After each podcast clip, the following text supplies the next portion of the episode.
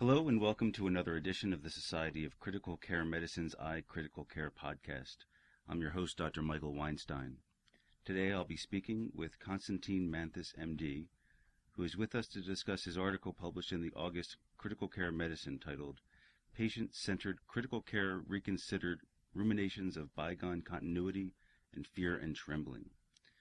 Manthous is an associate clinical professor of medicine at Yale University School of Medicine and just finished 19 years as the director of the Medical Intensive Care Unit and director of the Internal Medicine Residency Program at the Bridgeport Hospital in Bridgeport, Connecticut.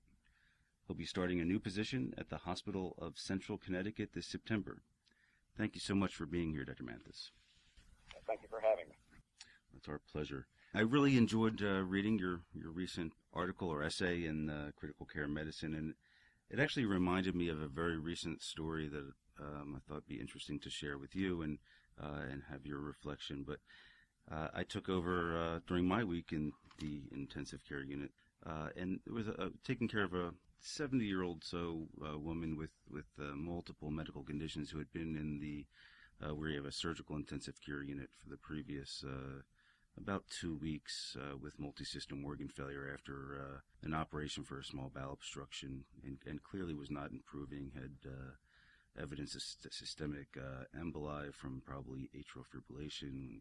I uh, began to engage the family and uh, as it turned out, it was quite a large family. I was able to gain trust um, and a relationship with some of the members, not all. And as the discussion ensued over several days, the patient's uh, primary care physician walked onto the care in intensive care unit. Uh, I've known him for 20 some years. I had not known that he was this woman's primary care physician. As it turns out, he had been taking care of this woman for about 20 20 to 25 years and knew her quite well. I had just found out that she was in the intensive care unit within the last 24 hours and had had a discussion with the patient's uh, family, having known some of them for uh, that period of time as well and was really able to bring consensus to the table and uh, allow for um, peaceful passing of this patient uh, over the next 24 hours. So I was really struck as I read your essay how many uh, of those points you actually touch upon, how continuity brings so much to the table, uh, especially in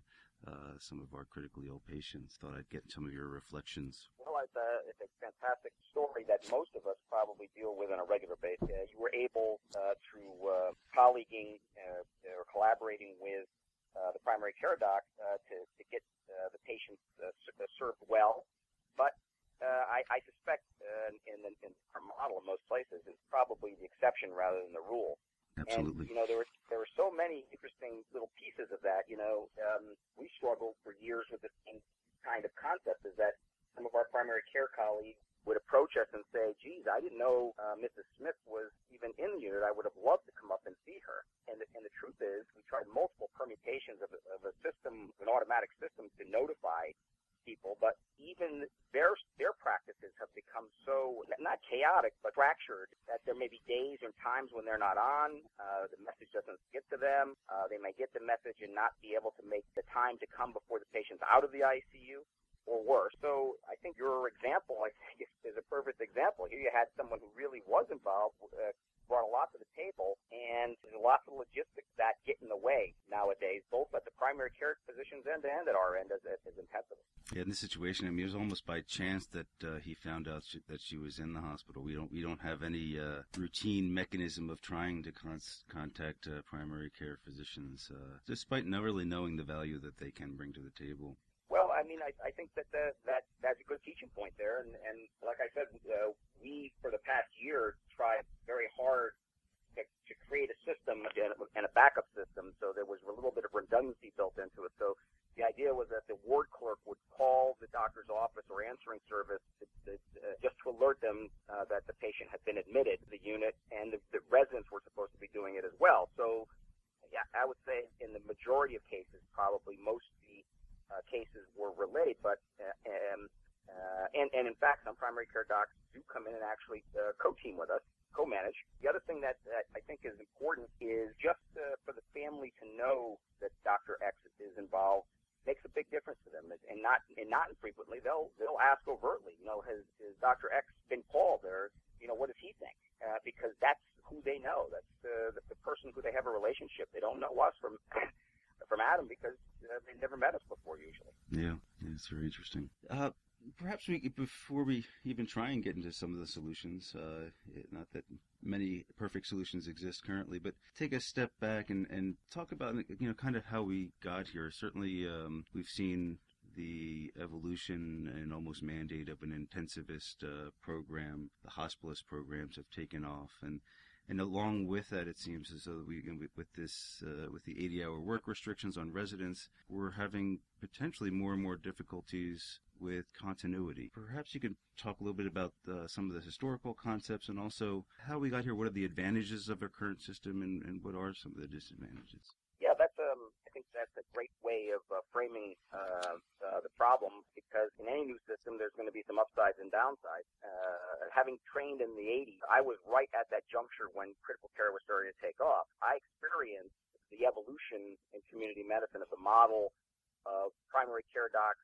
uh, taking care of their patients in the unit, and maybe maybe not using an intensivist to help uh, or a consultant to help, and then uh, moving o- uh, almost entirely to uh, the system where the intensivist is taking care of patients. And what I can say is that you know we created the science to support the idea that patients uh, get better care from a mortality perspective and, maybe even from a length of stay perspective. You know, that's what that uh, study and, and several studies that followed it have suggested. But, but other outcomes haven't been really looked at very carefully. And, you know, some of the important outcomes are the quality of life following intensive care, the quality of death uh, of the patients, uh, since, you know, 20% of the, the patients in medical intensive care units pass away. Uh, and, and those kinds of variables are, are still uh, being uh, worked out uh, because uh, what's becoming more and more clear is that uh, there's quite a burden to survival. Often patients don't really know what they've signed up for. So we may have created a great system at, at uh, salvaging life, but for some people it, it may not be a life that they would have chosen if they had been fully informed. And so what's the upside? The upside is that we probably are providing technically more proficient care uh, in a system in which the team members know each other uh, better than they did in the old days when there were, you know, five different docs for every patient, and the nurses could barely figure out who was taking care of whom. Now at least there's some centralized team collaboration that, that's leveraged to improve patient care. Um, but uh, the downside is that um, uh, we've amputated the principal pe- uh, uh, caregivers who have a have had an enduring relationship. In fact, you know, it's a relationship by choice. Most most patients choose their physicians because they kind of like that physician. They grow to trust them, and and um, are, are somewhat consoled by the fact that that person is involved in making decisions with them. I think the, the hospitalist intensivist model really uh, has divorced uh, patients from uh, their their the people who have the greatest emotional attachment to them in their really in their greatest time of need. You know, when you're really sick, uh, maybe dying, uh, it doesn't make sense uh, to amputate uh, that person, and it's also not very kind to the physicians themselves. I mean, there was a time when I felt as an intensivist, I felt slighted because you know, the primary care docs didn't really want me around to, to help take care of patients. And they slowly grew into the idea they began to trust me. Well, now it's uh, reciprocal where they're not uh, being involved in the care. And I think that's just as wrong as the old model where intensivists were cut out of the picture. I think um, I, I've really come to the conclusion that the team model where there's some form of collaboration would be the ideal. The question is, I think, how to get there. And I think you can look at this from the vantage point of both of both doctors and patients and other team members. I think there are both positives and negatives uh, that accrue from in both systems. And the question is, can you make this new system, which isn't going anywhere? This is the this is the new healthcare reality. Uh, how, can we make it uh, more compatible with a humane approach to uh, acute illness and death? As I, as you were beginning to to speak, I, I was thinking about how crude probably that's the right word, mortality and length of stay are as metrics for quality in the intensive care unit. And that in, in order to truly measure quality and, and meeting patients' needs in a patient-centered approach, we need better metrics to truly truly study the, the effects of such proposals. Yeah, I think um, there's, there's no doubt that that's true, and I think that though we're on the way to that. I mean, um, can't remember the, the, the name of the uh, There's a, there's a new system that that is going to be where hospitals are going to be uh, judged by the, uh, patient satisfaction, value-based purchasing. Yeah, and, and some of that, you know, some of that is coercive and and probably not all that evidence based. But I think making us more responsive to the needs to the, uh, of the, of the people we're we're taking care of, I think is is not a bad thing you know, to turn us into Walmart, I think is a bad thing. But I think to turn us to, to, to allow us to, to get back in touch with creating systems that serve these people more humanely is a good thing. And so we have to find a balance as we approach uh, patient satisfaction uh, uh, metrics that that are that we think are evidence based. And I think you're right. We, we need to formulate that evidence now. Uh, we don't even know the right questions to ask. I, know you have a, a, pretty strong background in medical ethics, and I was wondering if you could put some framework about our current models of shift work and handoffs and uh, loss of continuity in a, in a more of an ethical and professional framework? I think that's a, an, an interesting uh, conundrum uh, because uh, nobody, you know, an ideal would be uh, maybe you come on for two weeks and you stay on call for two weeks the entire time. But we know that those, that that can be destructive both for the individual and have downsides for, for the quality of patient. So there has to be some way of creating um, handoffs that, uh, that that's safe. But with that said, I believe that we've gone too far uh, in in creating handoffs. So nowadays there are daytime uh, hospitalists or intensivists, there are nocturnists, there are residents that are in the, in the blend, and all of those systems, all of those systems are, are created not for the, the good of the patient, but rather for the for the good of systems and for the good of, of the physicians. And I just think uh, the pendulum has swung a little bit too far. I mean, uh, uh, the the uh, the other way, and I think that um, sure, uh, nobody should have to work exhausted, and patients shouldn't have to receive care from exhausted physicians. I fun- I fundamentally endorse that principle, but this, the, the the alternative, which is uh, some ICUs that are having attendings swap out uh, every week or uh, swapping out literally twice a day uh, as the night crowd and the day crowd come in, I think is somewhat problematic because it systematically fragments the care. And here's what I can tell you is that I feel I'm a pretty experienced intensivist at this point, and whenever I come on service, it takes me at least two or three days before I'm, I feel comfortable and on top of everything that's going on in the patients I inherited on a given Monday. So it, it's usually I come on on Monday morning, and by by Wednesday maybe I'm starting to feel more comfortable that I that uh, everything all the I's are dotted and T's are crossed. Now imagine a system where okay, it's a, it's a one week rotation by uh, and you're off the service by Sunday. So you you, you took you three days to, to catch up. You got four days where you're on top of things, and then suddenly you're gone, and someone else is going through the same problem. So I think we we need to think about from an ethical perspective. Are we doing this for our own well-being, or are we doing this uh, for patients' well-being? And I, I think anybody who just listens to what I just said will will have to think long and hard about one-week rotations. In fact, even two-week rotations uh, can be quite fragmented. And there are going to be nocturnists uh, taking care of patients. They need to be the same nocturnist. So maybe there's a dyad of one daytime intensivist and one nighttime intensivist, so they both get to know the patients extremely well and have very, very careful handoffs. You know, I guess in most teaching institutions you have house staff who are continuous over the course of a month, but with their duty hours, they have their own problems of fragmentation. So, you know, I think there is an ethical problem here. What we've done is we've created an economic model, partially driven from outside forces, the ACGME in the case of residents and administration, but we created a model that, that I don't think is uh, optimal for patient care. I can't say that that's that's data driven. I can't tell you the, the data that demonstrate that uh, this system um, is problematic because you know it, it's an ethical issue. First of all, it reduces, I think, our attachment or, or strong connection to uh, beneficence and, and autonomy in, in ways that we can't measure because you become a shift worker. I, I think it intrinsically reduces not not your your actual care of the patient, but I think your connection is somewhat limited because I function under both models where I was on for a whole month at a time and when I've been on for a week at a time. And I can tell you, I, I feel much better with the longer duration. More tired, but but I think I form better relationships with people and with, with the take take better care of patients as a whole.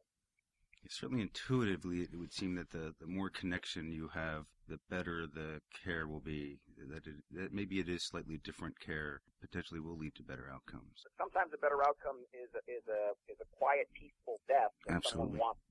Your your example, I thought was was perfect because what would have happened if you took all that time to get to know the patient, the attending, the primary care attending never did show up, and then Monday came and your partner had to start from scratch again, forming that relationship and, and getting all that started again. I found that very common. Uh, uh, they they would say, "Well, Doctor A, who uh, has been taking uh, has been talking to us for the past two weeks, we had a great idea of what we were going to do here, and you almost it almost takes them a couple days just to get to the point where they can trust you to have conversations of that importance. Yeah, and it's also always um, concerning because you know e- each of your partners or colleagues will have a slightly different take on the case, uh, or even moral ethical framework uh, to work through the case. Uh, so you have that change as well. That always Yeah, con- that always concerns me. It does. I mean, and, and what it does is it, it, it can it can create mixed messages for the for the patient that actually undermine trust. So if Dr. X was uh, just your predecessor was telling them everything is looking good and and mom is going to get better and uh, going to be going home at some point, and you come on and you say, uh, "Geez, that not only is the chance not good that she's going not going to go home, but but also that if she does survive, it's going to be a wretched survival." You know, what? How does a family make sense of something like Right. that? They're, they have two purported experts telling them diametrically opposed things about something as fundamental as someone's death and whether to to continue to trudge on through a, tri- a trial of critical care versus liberating them to, to pass on. I, these are these are important problems that we've created that are artifice of the system that we have.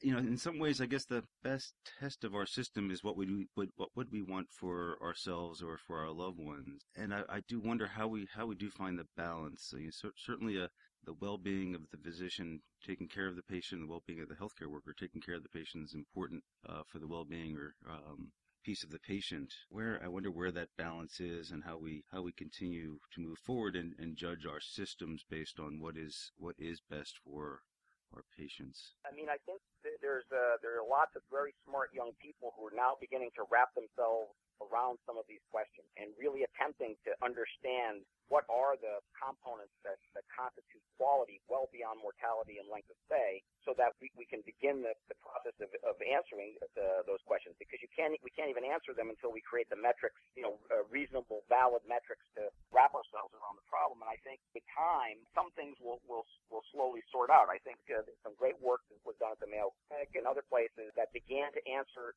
some of the questions from you know raw mortality and length of stay perspective. Uh, Randy Curtis's study regarding end of life and and uh, proactive conferences and with end of life experts also is is a step in the right direction because it it begins to ask questions from a more humanistic standpoint and are, are we doing right by our patients to help them uh, either survive better or die with, with dignity and and I think we're still a way off. Probably within the next decade, a lot of those questions will start to sort out. Given that 20% of uh, our patients do die in the intensive care unit, what are some of the implications of having uh, essentially a, a, group of strangers um, managing their death? And you know, the, the, reverse is is that how I would, or is that how one of our loved ones would perceive their, their last moments, uh, or last even days or weeks in life? Well, it's a, you know, I think it's going to be incumbent on, upon us as uh, as leaders uh, in intensive care and as teachers of intensive care to ask our trainees and, and the people who are providing the care, whether they're uh, APRNs or PAs or, or residents in training, to, to include in their problem list exactly those kinds of issues. There's a there's a move on to improve our cultural competence so that we can actually understand the end of life religious practices or, or, or different customs that, are, that, that help to make people more comfortable. I'll, I'll just give, give you an example of last year I was on around the Thanksgiving time. Our family asked whether it would be okay. They came and decorated the room with Christmas uh, stuff. And the reason was, as they said, because mom uh, loved Christmas and it's not that far off. We think it would help to make her more at peace. And I, we, of course, we allowed that. Point is, is that there are probably lots of patients who have particular customs that they would bring to the bedside if we only opened the door and entertained it routinely as part of our practice. So just the same way we write about the pulmonary system or the renal system uh, every day, some of these uh, cultural competence issues and end of life uh, humanity issues really deserve greater attention explicitly in our daily in our daily processes. And I, I we're getting better at that. I think better than that at that than we were 20 years ago. But also we still have a way to go. Yes, thank you so much. It's uh, it's certainly been great talking to you, and uh, I think you've brought up some very interesting points for our community at large to think about. We certainly look forward to you and other folks um, expanding more and hopefully uh, centering some uh, further research on these efforts to come up with some viable solutions. Appreciate you joining us today. Well, I'm very grateful for the invitation. This concludes another edition of the iCritical Care podcast. Please check out our website at www.sccm.org slash iCriticalCare for more episodes or subscribe at iTunes by searching SCCM. For the iCritical Care podcast, I'm Dr. Michael Weinstein. If you are unable to attend one of SCCM's live courses, you can view the educational sessions on your own time and at your own pace through SCCM On Demand. Events such as SCCM's world renowned board review courses and even Congress are available on demand. For more information or to order an on demand course, visit www.sccm.org/store or ask to speak with a customer service representative. Michael S. Weinstein, MD, FACS, FCCP, serves as an associate editor for the iCritical Care podcasts. Dr. Weinstein is Associate Professor of Surgery at Jefferson Medical College in Philadelphia, Pennsylvania. He is Director of the Surgical ICU and Executive Medical Co-Director of the Thomas Jefferson University Hospital Programs for Critical Care. His clinical and academic interests relate to palliative care integration in the intensive care unit medical ethics, diaphragmatic pacing, and spinal cord injury.